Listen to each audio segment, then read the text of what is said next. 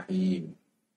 الحمد لله رب العالمين والصلاة والسلام على أشرف الأنبياء والمرسلين سيدنا وحبيبنا ومولانا وقرة أعيننا محمد وعلى آله وأصحابه أجمعين. أما بعد رب اشرح لي صدري ويسر لي أمري واحلل عقدة من لساني يفقه قولي. رب زدنا علما وارزقنا فهما. آمين يا رب العالمين. أما بعد teman-teman semua setelah peri lama karena perjalanan saya ke Eropa dan Tunisia dalam dua minggu terakhir ini. Mari kita mulai lagi mengaji kitab Ihya seperti biasa. Insya Allah mulai sekarang saya akan berusaha untuk lebih ngaji-ngaji saya berusaha untuk mengurangi tidak banyak praynya.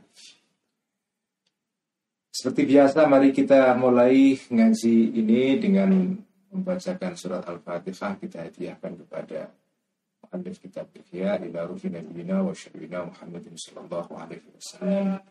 Wa ila arwahi al-anbiya wa ila arwahi al-awliya wa syuhadari wa salihin خصوصا إلى روح سلطان الأولياء الشيخ القادر وإلى روح سيد الطائفة الإمام الجنة البغدادي وإلى روح عبد الحسن الشاذلي وإلى روح الشيخ الأكبر مخلف بن عربي وإلى أرواح أولياء الله تعالى في أرض جاوة وإلى روح صاحب الإحياء حجر الإسلام أبي حامد الغزالي قدس الله أسرارهم ونور ضرائفهم وعدم بركاتهم ونفعنا بعلومهم لأرواح أموات مؤسسي جمعية نهضة العلماء خصوصا إلى روح وهاشم أشعري كي عبد الله خصف الله كي بشي سنسوري كي خلال بنكالان Kiai Wahid, Gus Dur, Kiai Maksum, Kiai Adi Maksum, Kiai Asad Samsul Arifin, Kiai Abdullah Salam, Kiai Sal Mahfud, Kiai Arwahi, سائر مؤسسي معاهدنا الإسلامية في إندونيسيا غفر الله ذنوبهم وستر عيوبهم بدرجاتهم ولأرواح آبائنا وأمهاتنا وأجدادنا وجداتنا ومشايخنا ومشايخ مشايخنا dan saya minta juga teman-teman keikhlasannya untuk menghadiahkan baca Al-Fatihah kita untuk kesembuhan salah satu istri dari salah satu santri online, santri online dari Semarang yaitu Mas Muhammad Gunawan yang istrinya sekarang sedang terkena kanker.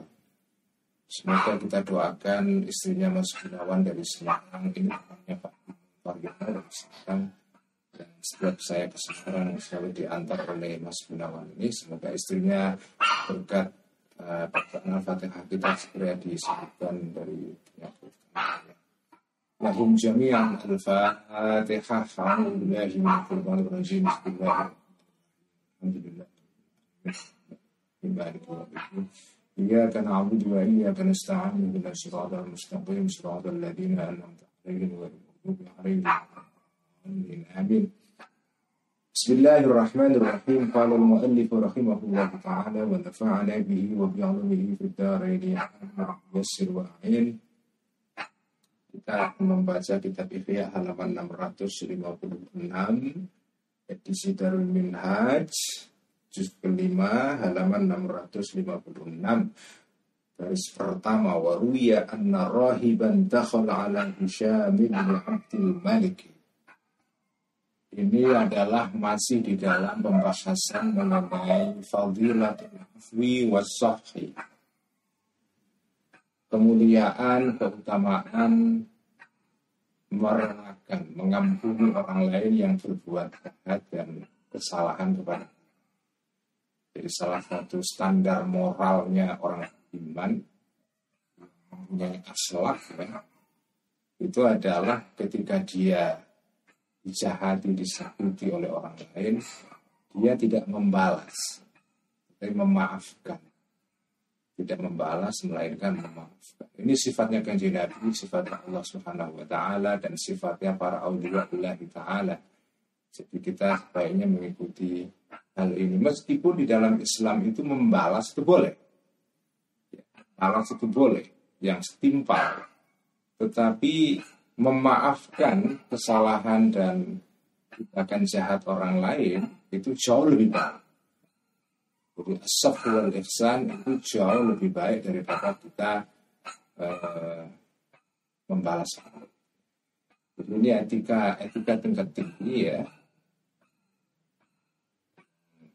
Juga kita jumpai dalam agama-agama yang lain, dalam Kristen misalnya ada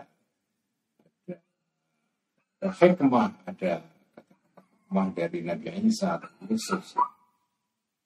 Nabi Isa mengatakan cintailah musuh-musuh. Cintailah musuh-musuh. Jadi standar moralnya agama itu memang tinggi ya. Orang diharapkan tidak mengikuti standar moral biasa. Standar moral biasa adalah ya ketika kita dijahati orang lain kita menjahati balik. Dalam Islam ya al-muqassah atau retaliasi membalas balik itu boleh nggak apa-apa. Fa ini aqtada alaikum fa'tadu alaihi bimithli ma alaikum. Ketika Anda diserang, boleh Anda membalas atau mem membalas balik orang lain yang menyerang Anda dengan tindakan yang setimpal, serupa, tidak berlebihan, tidak berlebihan. Terutama kalau kita diancam secara fisik ya, kita bahkan dalam agama membela diri dari ancaman orang lain itu ya harus ya. Tetapi dalam tindakan-tindakan yang tidak mengancam fisik kita, kita dijahati orang lain, sebaiknya kita tidak tidak membalas balik. Baru ya dan diriwayat dikisahkan anak rahiban. Sesungguhnya seorang rahib, seorang apa ya biarawan.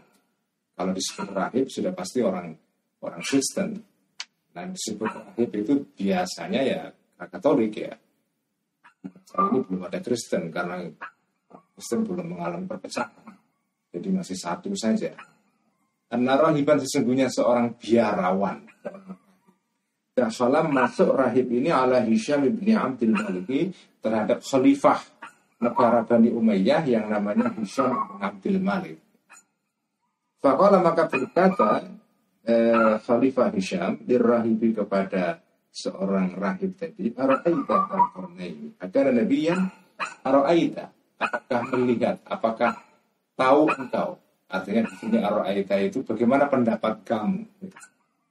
Zulkarnain ini terhadap Zulkarnain yang di dalam secara secara umum disebut dengan Alexander Agung, Alexander the Great ya. Zulkarnain ini eh, Raja Zulkarnain akan nabiyan, akan adakah Dzulqarnain ini nabiyan seorang nabi? Qala berkata rahib, la bukan. Walakinnahu tapi sesungguhnya ini kata rahib ya, kata seorang rahib Katolik atau Kristen. La, dia bukan seorang nabi, walakinnahu, tetapi sesungguhnya uh, rahib ini innama u'tiya, sesungguhnya diberi Dzulqarnain ini ma kekuasaan atau sesuatu dia yang diberikan Zulkarnain terhadap kekuasaan ini biar bang Fusol. Zulkarnain ini punya itu raja besar yang dikenal dalam sejarah sebagai raja agung karena kekuasaannya membentang dari Eropa sampai ke Asia sampai ke ya sampai menyentuh India dan daerah sekitar biasa kekuasaannya. Nah dia meraih apa yang diraih itu biar hisol. Karena empat perkara. Empat pirang-pirang perkor. Kalau dalam bahasa pesantren. Empat pirang-pirang perkor. Empat hal. Guna yang ada empat hal ini fihi di dalam Zulkarn. Apa itu? Empat perkara yang menjadi ciri khas dan keistimewaan Zulkarn kan ada Zulkarnain berapa ketika mampu ketika berpuasa ketika mampu ketika menguasai untuk melakukan balas dendam. Pada apa? Maka apa? Maka mengampuni Zulkarnain ini ciri khas Raja Zulkarnain ketika dia punya kekuasaan mampu menumpahkan balas dendam kepada musuhnya dia justru mengampuni Fa'idha wa'ada. Dan jika berjanji Dzulqarnain ini wafa maka akan memenuhi janji Dzulqarnain. Wa haddatha. Dan ketika berbicara tentang ini sadaq. Jujur wala yajma'u syughlal yaumi li relevan dengan keadaan para pegawai sekarang Wala yajma'u dan tidak mengumpulkan menurut formen syughlal yaum pekerjaan hari ini li ghadin kepada besok tidak numpuk pekerjaan pekerjaan hari ini selesai hari ini tidak ditunda-tunda sampai besok inilah sifat Dzulqarnain 4 ini sehingga dia meraih keagungan seperti yang apa dia peroleh ini. Inilah kata rohib Kristen mengenai Raja Dzulkarnain. Dan Anda simak ya di sini menarik sekali Imam Ghazali menjadikan apa ya kata-kata hikmah dari seorang rohib Kristen sebagai dalil dalam kitab ya ini sebagai contoh. Karena akhlak baik itu tidak harus datang dari seorang muslim, akhlak baik dari mana pun contoh akhlak baik dari agama apa pun kalau itu baik ya kita ambil itulah agama Islam tidak membeda-bedakan sumber asal ajaran itu ajaran kita ambil ya. contohnya ya kitab Ihya ini di dalam kitab Ihya ini sering kali kita membaca hikmah kebijaksanaan eh, apa dipinjam dipungut oleh Al-Ghazali dari, dari tradisi agama di luar Islam Contoh konkretnya ya malam ini. Jadi agama Islam itu agama yang terbuka, yang membuka diri kepada kebaikan-kebaikan, sumber-sumber kebaikan dari mana pun seharusnya, termasuk dari luar Islam. Jadi ajaran kebaikan itu tidak harus dari orang Islam saja, dari mana pun yang kita ambil. Yaqala dan berkata ba'dhum sebagian dari para orang-orang soleh di zaman dulu. Para orang-orang bijaksana dari zaman dulu. Laisal halimu man zulima fahalim. Hatta idha qadara intaqama. Walakinnal halima man zulima fahalima summa qadara fa'afa. Ini kata-kata yang bagus sekali. Laisal halimu. Tidak ada seorang yang sabar. Sabar dalam pengertian kalau jenengan sakiti tidak membalas balik itu namanya al-halim. Karena sabar Arab itu maknanya ada dua. Sabar dalam pengertian umum dan sabar dalam pengertian jenengan disakiti tidak membalas balik. Nah sabar dalam pengertian kedua ini itu istilah bahasa Arabnya seperti saya terangkan sebelum itu panjang kemarin itu adalah al-hilm. Sikap sabar eh, tidak membalas kejahatan orang lain. Nah yang disebut orang yang sabar dalam pengertian al-halim bukan man orang zulima yang di uh, apa di zolimi dijahati orang ini maka sabar karena dia lemah, dia sabar. Bukan itu. Begitu dia kuat, idha qadara, ketika, sehingga ketika mampu orang ini, minta koma, maka membalas dendam orang Walakin nal halima, tetapi orang yang sabar adalah man Zulima yang dizalimi orang ini, fahalima maka sabar orang ini. Dalam keadaan dia lemah, dizalimi sabar, Begitu juga ketika dia kuat, semua ida, semua kadar, kemudian kuat, mampu orang ini, maaf maka mengampuni orang. Jadi sabar dalam pengertian al-halim itu parameternya bukan saat zaman itu lemah. Ya kalau orang lemah biasanya memang sabar, nggak bisa membalas balik. Yang disebut sabar itu adalah lemah dan ketika dia punya kekuasaan, dia tidak membalas balik. Jadi lemah, disakiti, sabar. Begitu dia berkuasa, sabar juga. Sabar juga. Waqala dan berkata ziyadun ziyad. Waqala dan berkata ziyadun ziyad. Al-qudratu tuzhibul hafidhat. Al-qudratu kekuasaan Al-qudratu kekuasaan Tudhibu menghilangkan kekuasaan Al-hafidhata terhadap hafidhah Al-hafidhata terhadap hafidhah yakni maksud maks, memaksudkan ziyad ini terhadap apa itu hafidhah apa yang disebut dengan hafidhah al-hikda uh, apa itu uh, al-hikda rasa benci atau dengki wal ghadaba dan marah. Wal ghadaba dan marah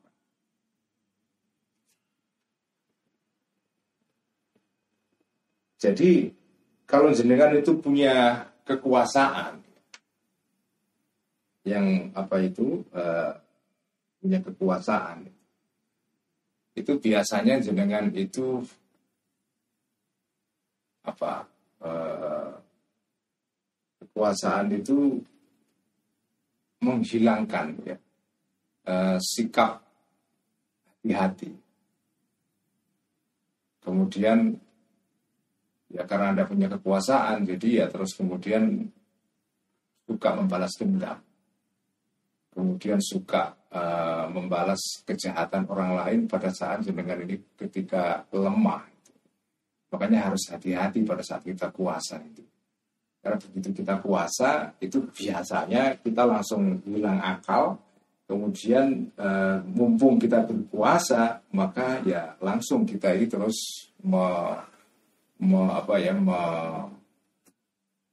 melampiaskan kemarahan kita, kedengkian kita kepada orang lain yang menjahati kita pada saat kita nggak berpuasa. Al-Qudratu tudhibul hafifat. Wa utia dan didatangi Hishamun Khalifah Hisham ibn Abdul Malik ya tadi sudah ada ada riwayat dan kisahnya di depan. Birojulin dengan seorang laki-laki Dirajulin dengan seorang laki-laki. Balagha yang sampai hu kepada Hisham anhu dari rajul ini amrun suatu perkara yang jelek. Jadi khalifah di di apa ya? Di di uh, dilapori ya. Seorang laki-laki dilaporkan dibawa kepada Khalifah Hisham bin Abdul Malik karena laki-laki ini ya eh, berkata-kata buruk atau mengkritik Khalifah Hisham bin Abdul Malik. Falamma ukima, maka ketika di, di, diberdirikan rajul tadi itu baina yatehi di antara di antara kedua tangannya Hisham, artinya di depannya Khalifah Hisham. Jala, maka bergeraklah, maka mulailah yatakallamu eh, apa itu mulailah laki-laki tadi itu yatakallamu eh, berbicara laki-laki tadi itu bihujjah dengan hujahnya rojul tadi. Kemudian dia berbicara membela diri.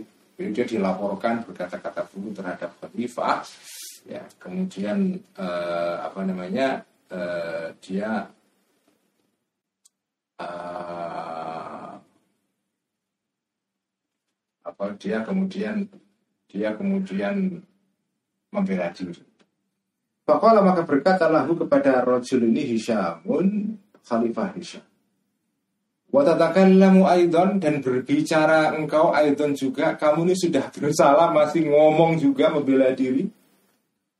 Ini kan tidak sopan kan. Jadi ada orang dilaporkan kepada khalifah karena orang ini berbuat jelek, berbuat jahat. Dilaporkan kepada khalifah membela diri di depan khalifah. Kamu kok tega-teganya sudah jelas-jelas berbuat salah masih membela diri. Kira-kira nak artinya wa tatakallamu aidan. Faqala maka berkata Ar-rajulu seorang laki-laki tadi itu ya amiral mu'minina wahai kepalanya bagai pemimpinnya orang-orang beriman wahai raja laki-laki tadi ini dalili khalifah ini kurang ajar tapi pinter dia jadi dia dalili dalili apa khalifah. Qala berkat. Laki-laki tadi mengutip Quran. Qala berfirman Allah Azza wa Jalla, "Yauma ta'ti kullu nafsin tujadilu an nafsiha." Ini ayat berbicara mengenai hari kiamat. Jadi pada hari kiamat nanti itu yauma ta'ti. Hari ketika datang kullu nafsin setiap nyawa, setiap setiap setiap jiwa atau nyawa tujadilu tujadilu dalam keadaan. Jumlah hal ya. Tujadilu membela kullu nafsin ini an dari dirinya nafsi. Lihat khalifah itu. Gusti Allah saja mengatakan hari kiamat itu setiap orang membela diri. Masa saya di dunia saja nggak boleh membela diri? Ini, pinter dia. Dalilnya di Quran ada. Apa jadi apakah mem, apakah mendebat atau menyangkal, menyanggah kita Allah kepada Allah Ta'ala. Apakah kita kita saja boleh menyangkal Gusti Allah kok wala natakallamu dan tidak berbicara kami baina yadaika di antara kedua tanganmu di depan engkau wahai khalifah kalaman pembicara. Masa kami nggak boleh membela diri wong Allah saja membolehkan membela diri. Kala berkata Hisyamun Khalifah Hisyam agak jengkel, tapi ya udah dimaafkan. Bala, iya betul memang. Waihaka kurang ajar engkau. Kalau bahasa Jawa Timurnya ya jancok kamu ini. Ya, maka bicaralah engkau. Ya diberikan kesempatan untuk bicara.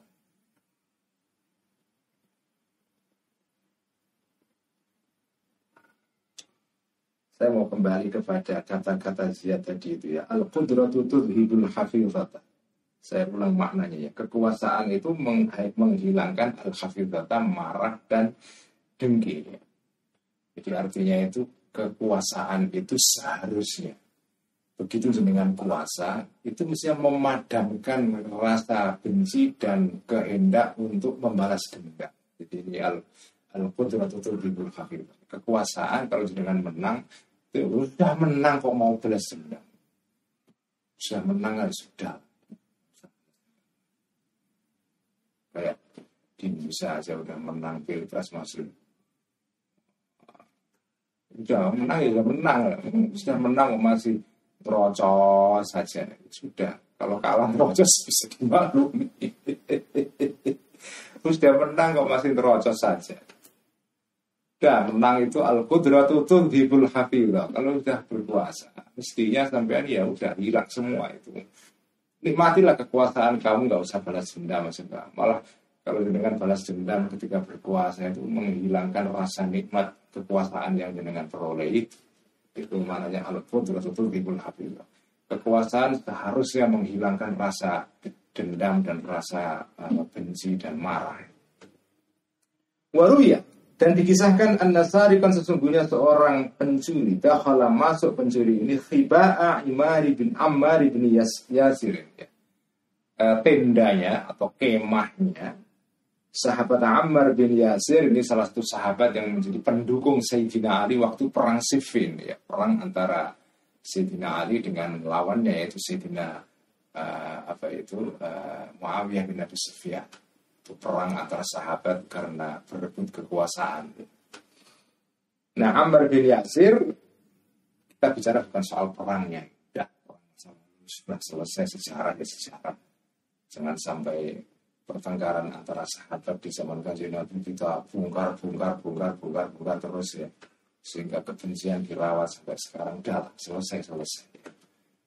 Mikul dulur, mendem, jeruk.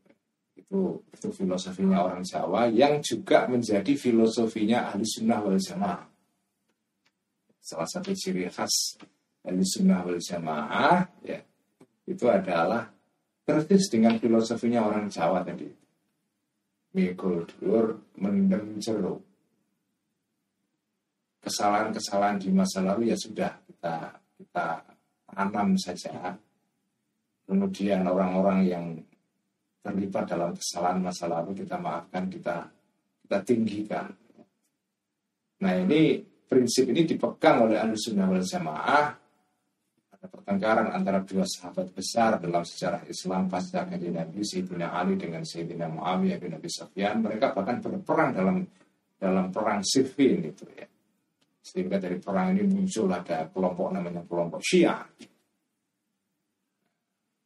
Ahlussunnah wal Jamaah tidak suka dengan membongkar-bongkar kesalahan terus di masa. Wah, Sayyidina Ali begini. Wah, nanti yang pro Sayyidina Ali membela Sayyidina Ali, yang pro Sayyidina Muawiyah mengorek-ngorek kesalahan Sayyidina Ali. Pokoknya gitulah. Sampai sekarang juga masih berlangsung gitu ya, ngorek-ngorek kesalahan masalah. Al-Sunnah wal Jamaah prinsipnya ashabi yang dulu atau as-sahabatu dulu.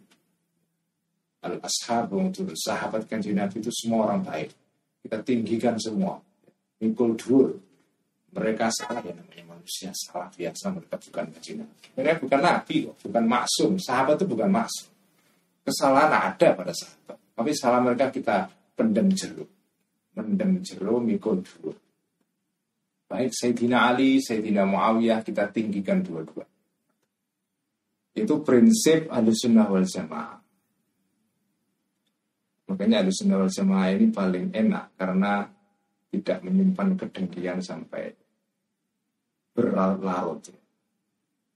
Kayak politik pilpres kemarin itu. Ujian karena blok-blokan politik dirawat terus-menerus sampai sekarang. Itu bukan sikap Ahlussunnah wal Jamaah. sikap ahli sunnah wal jamaah berpolitik ya sudah berpolitik politik. Itu masalah dunia. Bukan masalah tidak. Politik bukan masalah tidak. Politik itu dunia masalah muamalah biasa itu. Jangan diakidahkan politik. Sehingga pertengkaran politik bisa menimbulkan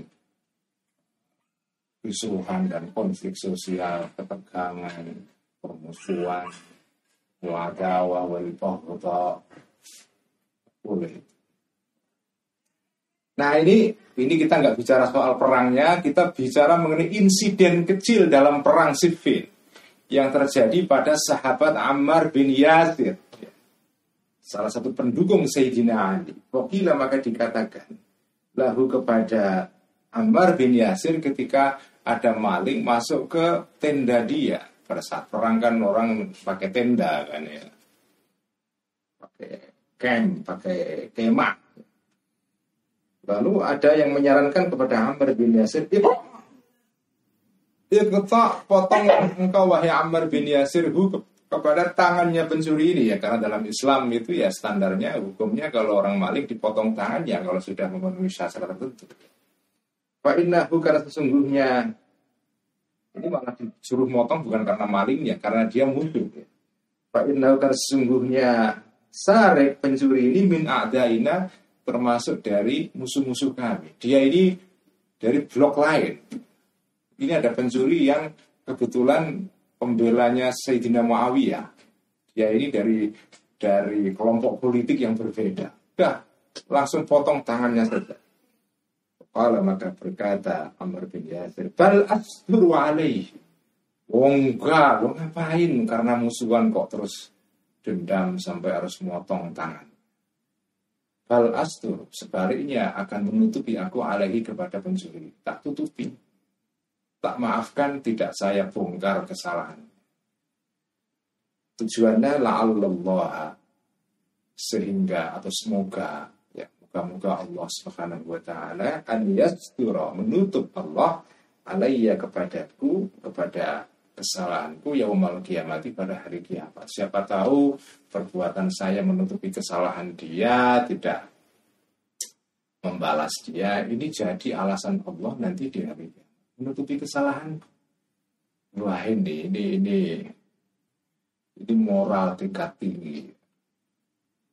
Moral tingkat moral yang biasa maling udah buki ya maling ya kayak hukum jalanan di Jakarta itu orang diteriaki maling dikebuki.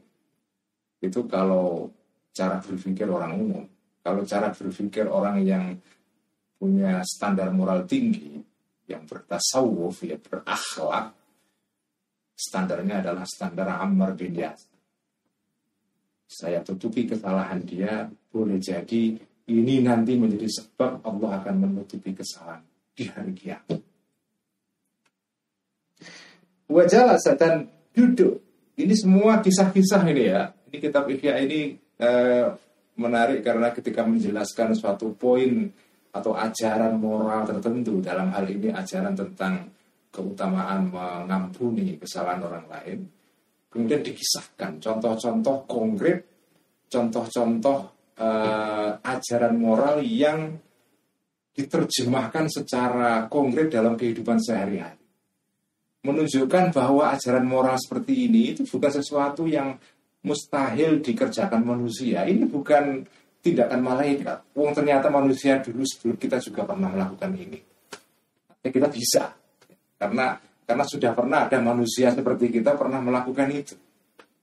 Jadi ajaran moral yang diajarkan dalam kitab Ihya ini bukan ajaran moral standar malaikat.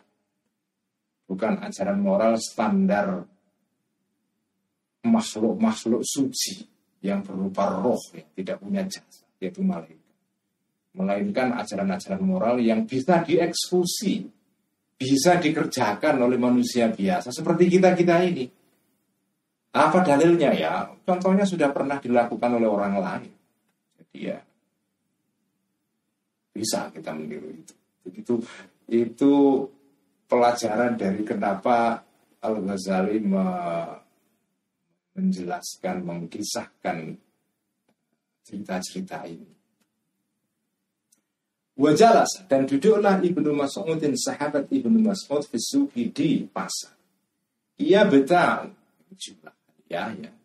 Dalam keadaan kalau dalam bahasa pondok hale ya, dalam bahasa Arab itu ada struktur kalimat yang namanya hal kalau dalam bahasa Inggris disebut dengan adverb ya. Adverb keterangan terhadap kata kerja kata kerja duduk itu ada keterangannya duduk itu ya duduk itu kan keadaan secara umum orang duduk bisa duduk sambil makan duduk sambil rokok, duduk sambil minum, duduk sambil ngeteh, kan macam-macam. Duduk itu bisa dibarengi dengan tindakan-tindakan yang lain. Itu namanya hal itu adalah adverb, keterangan untuk kata kerja. Kata kerja. Karena ada keterangan untuk kata benda. Jadi kalau hal itu adverb untuk kata kerja kerja. Dalam keadaan apa duduknya ini yang tahu membeli Ibnu Mas'ud mataan sesuatu. Fabta'a maka belilah Ibnu Mas'ud. Tumma talaba. Uh, oh enggak.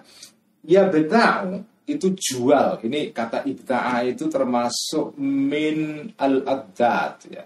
Dalam bahasa Arab itu ada kata yang satu kata maknanya dua dan berlawanan. Jadi misalnya ada kata itu maknanya hitam dan putih sekaligus. Misalnya kata al-baunu itu maknanya bisa putih, bisa hitam sekaligus. Itu bahasa Arab itu unik sekali. Ada kata kerja, ada kata-kata tertentu dalam bahasa Arab yang maknanya itu uh, mushtar. Maknanya dua.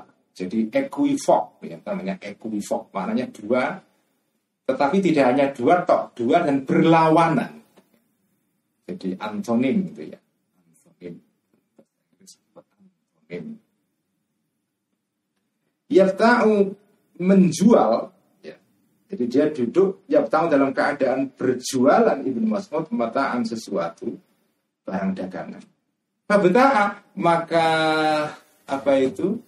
Maka maka fabta'a maka berjualanlah maka menerima jualan dalam keadaan orang lain membeli barang ini kemudian dia menerima harganya. Mas'ud ini. Semua tolak. Jadi ini Ibnu Mas'ud satu ketika jualan di pasar. Kemudian laku jualannya dapat uang.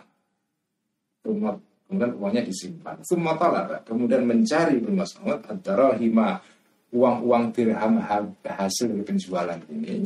Wakana dan ada dirham tadi itu via imamatihi semula itu di dalam jubahnya di dalam sorry film imam tadi di dalam imamahnya di dalam surbannya itu mas.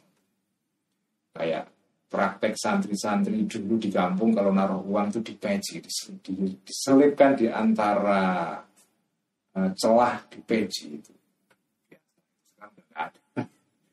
Nah sekarang santri sudah punya dompet semua. Dulu santri nggak punya dompet. Dompetnya itu di antara celah di antara peci itu hitam itu. Peci hitam itu kan ada celahnya, ada tempat untuk menaruh sesuatu. Nah itu kalau naruh uang, habis jajan di warung ada susuk gitu ya, taruh di celahnya. Nah itu sama di Arab juga dulu gitu, nggak ada dompet juga.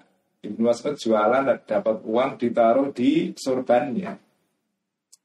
Fawajada maka menjumpai Ibnu Mas'ud ha kepada sorbannya ini imamahnya ini. Kot hulla uh, dalam kot hulla eh, dalam apa ya keadaan atau telah uh, telah terurai imamahnya ini. Jadi sorbannya terurai. Ya akhirnya uangnya hilang kan. Faqala maka berkata Ibnu Mas'ud laqad jalastu wa innaha lamai. Laqad jalastu tunggu duduk aku Aku tadi duduk di sini wa inna sesungguhnya darahim uang-uang dirham tadi itu lama itu sungguh bersama. Tadi ada di sini.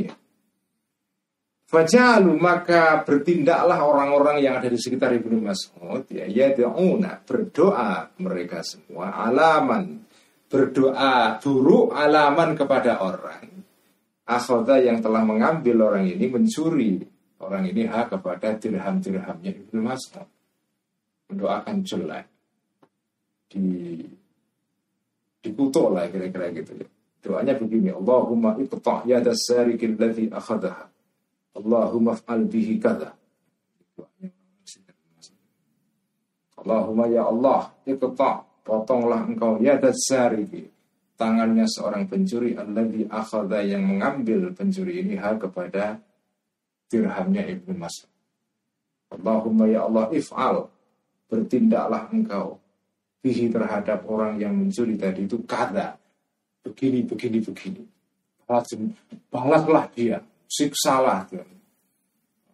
Timpakanlah azab kepada dia kira-kira demi mendengar doa jeleknya orang-orang di sekitarnya ini faqala maka berkata Abdullah sahabat Abdullah bin Mas'ud Allahumma dia doa juga tapi doanya doa yang doa yang mengcounter doanya orang-orang tadi itu Allahumma wahai ya Allah ingkana jika ada jika ada uh, apa itu uh, orang ini orang yang mencuri tadi itu hamala mendorong. Hu kepada orang yang mencuri tadi itu tadi ala akhfiha terhadap mendorong ala akhfiha untuk mengambil dirham-dirham hajatun fa'ilnya hamala hajatun keperluan. Kalau orang ini dorongan dia mencuri dirhamku karena ada keperluan ya Allah. Fabarik.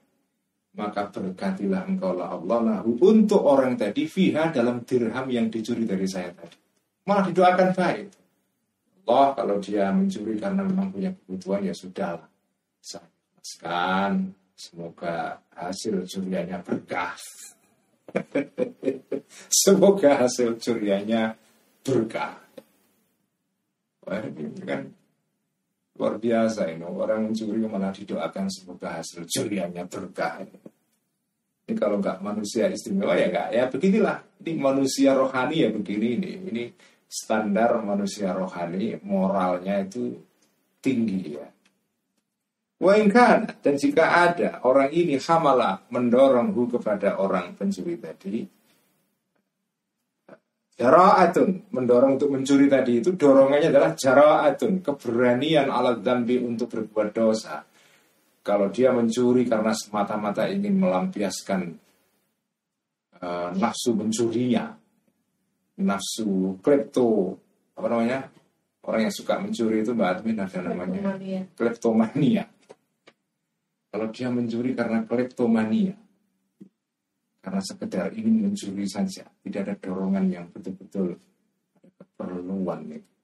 Faja'al, maka jadikanlah engkau kepada kepada dosa tadi itu, zambun tadi itu, akhirul ah, paling akhir dari dosa-dosanya si pencuri tadi.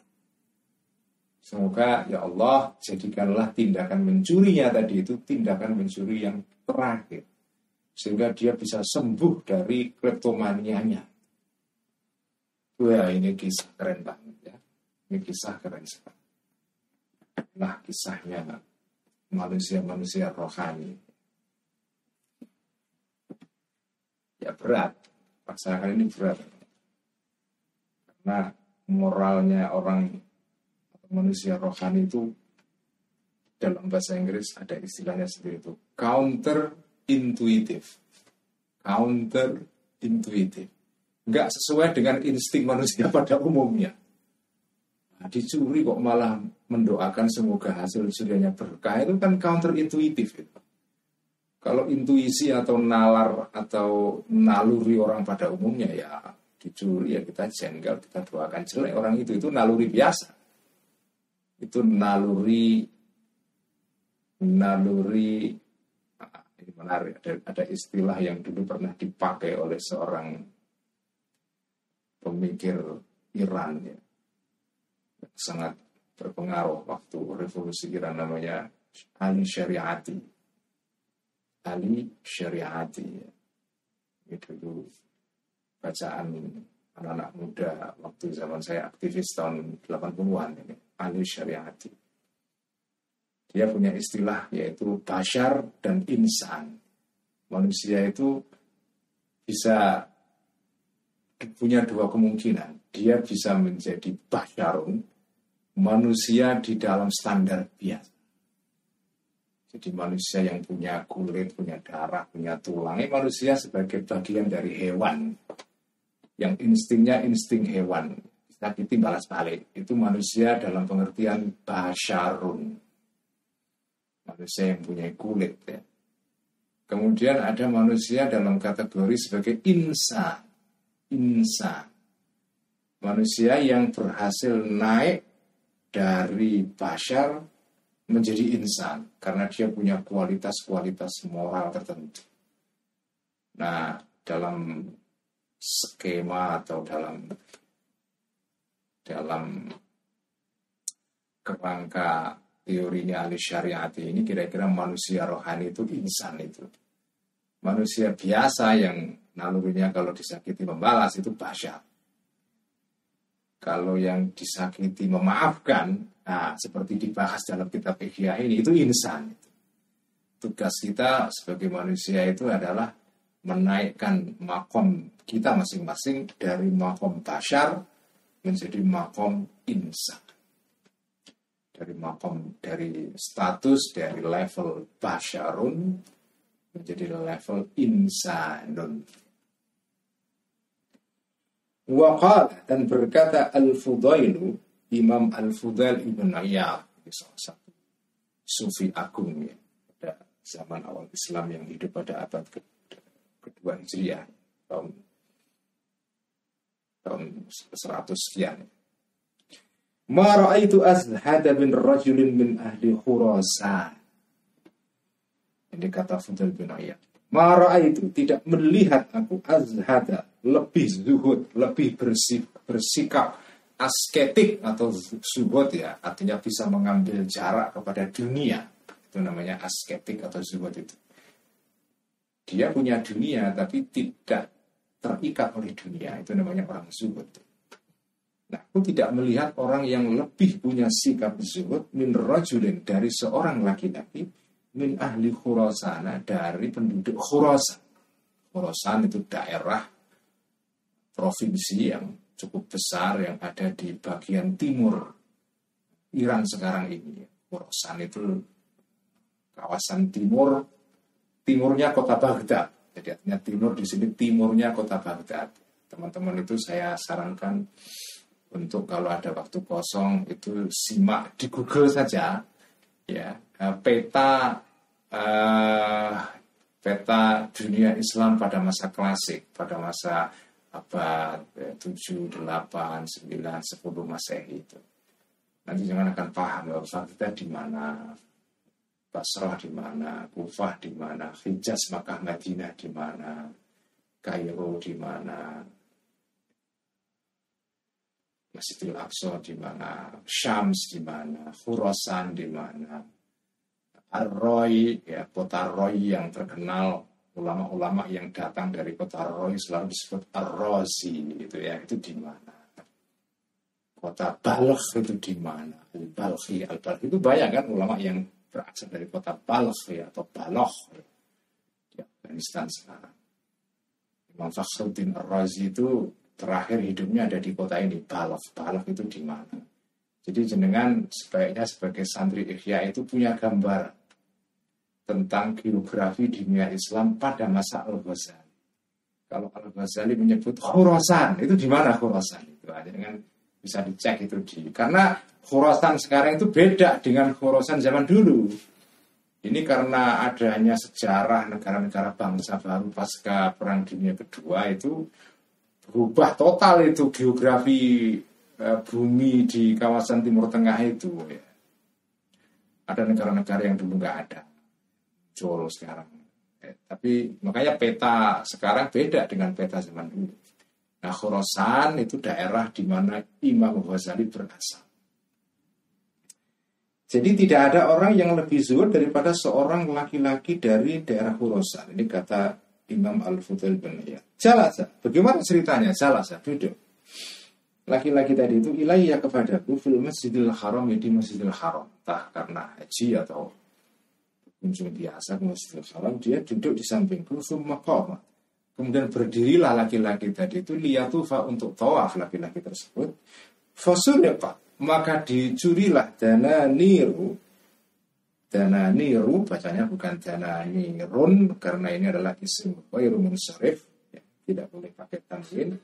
Dana niru ya dinar-dinar kanat yang ada dana niru ini ma'ahu beserta orang tadi itu. Sinarnya dicuri langsung.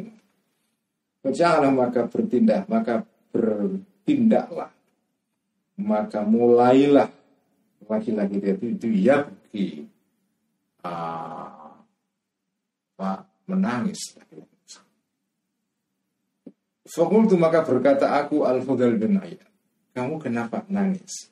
Amanat dananiri Apakah terhadap dinar-dinar yang kamu yang dicuri Tapi menangis Kamu ini menangis karena uangmu dicuri? Allah berkata, menjawab laki-laki tadi, lah tidak, ya, saya tidak menangis karena hartaku atau duitku dicuri. Walakin, tetapi, tuni wa iyyahu baina yadayillahi azza wa jalla. tu menggambarkan aku. Kalau dalam makna pondok pesantren itu, men, mentok, mentok, mentok ke aku. Mentok, mentok itu membayangkan masal tu mento-mento akan aku ni kepada diri mento-mento itu maksudnya membayangkan Ma, mengimajinasikan itu masal Meng mengimajinasikan aku berada di depan itu. Masal tu membayangkan aku sowan ni kepada diriku Wa Yahuda laki-laki tersebut baina yadayillahi di hadapan Allah Azza wa Jalla di hari kiamat nanti. Aku membayangkan diriku dan dia sowan berada di depan Allah. Maka maka apa itu? Maka maka mendekatlah. Asrafa itu mindik-mindik kalau sedangkan ada di tubir sungai kemudian menjorokkan kepala ke sungai itu namanya ashrofa. Pak ashrofa maka mendekatlah akli akalku ala idhadi hujjati untuk mengalahkan untuk mematahkan hujahnya laki-laki tersebut. Jadi aku bayangkan di depan Allah nanti aku dan dia berdebat. Kenapa kamu mencuri uangku? Dia membela diri. Wah, aku mencuri karena sangguku habis ya dari kampung udah habis ya gimana lagi saya nggak bisa pulang kalau nggak mencuri uang kamu ya saya juga sama kalau kamu curi aku nanti pulang gimana nanti dua orang ini berdebat di depan Allah jadi aku membayangkan diriku mencoba untuk mengalahkan hujah ya, di depan. Nah kemudian karena aku membayangkan begitu aku kasihan itu. Berdebat di depan Allah untuk mengalahkan argumen dia itu aku kasihan.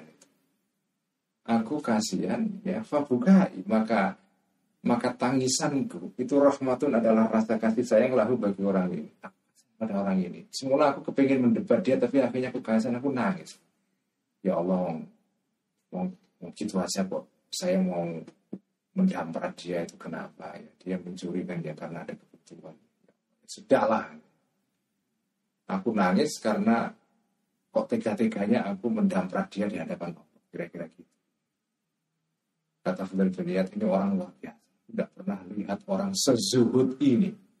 Orang dari daerah Khurasan ini. Dan Khurasan ini memang saudara-saudara ini daerah dalam sejarah Islam masa lampau yang melahirkan wali-wali besar itu ya di Khurasan ini. Dan melahirkan para ulama-ulama besar. Jadi ulama-ulama besar Islam itu memang berasal sebagiannya, sebagian besar itu dari, dari daerah timur, Khurasan dan sekitarnya. Misalnya Imam Bukhari, itu ya dari daerah sekitar ini, ya. dari, dari sekitar daerah Uzbekistan ya ya agak jauh tapi daerah timur dalam dalam geografi Islam ketika itu. Imam Tirmidzi misalnya, imam besar dari sini. Jadi kalau daerah ini melahirkan orang-orang yang punya watak seperti ini ya bisa dimaklumi karena ini daerah munculnya para wali-wali. Kan.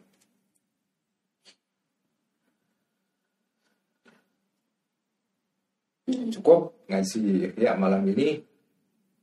Semoga kita bisa menjadi insan, bukan sekedar menjadi badak dengan mengikuti ajaran kita kitab ini. Mari kita tutup ngaji kita seperti biasa dengan bacaan salawat itu.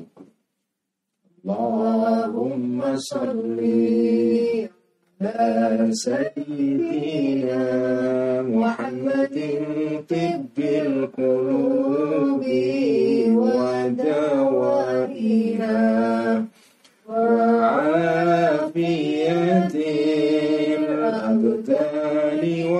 وشفائها ونور الأبصار وضيائها وعلى آله وصحبه وسلم.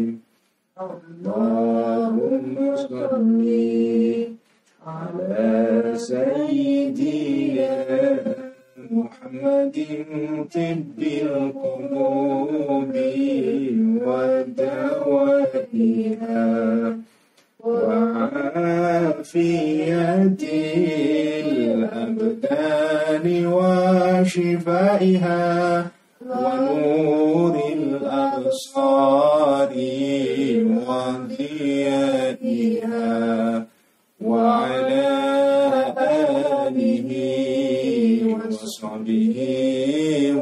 وسلم. اللهم صل على سيدنا محمد طب القلوب ودوائها وعافية الأبدان وشفائها.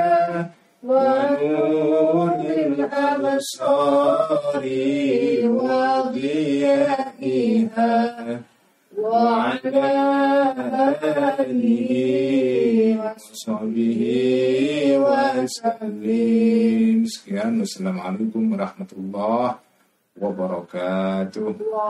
Terima kasih Profesor Uman, Prof. Oman, Kang Tajib, Kang Malik, Mbak Titi Razak, Mbak Rahima, Mas Heris, dan yang lain-lain. Sampai ketemu di kuliah Ikhya.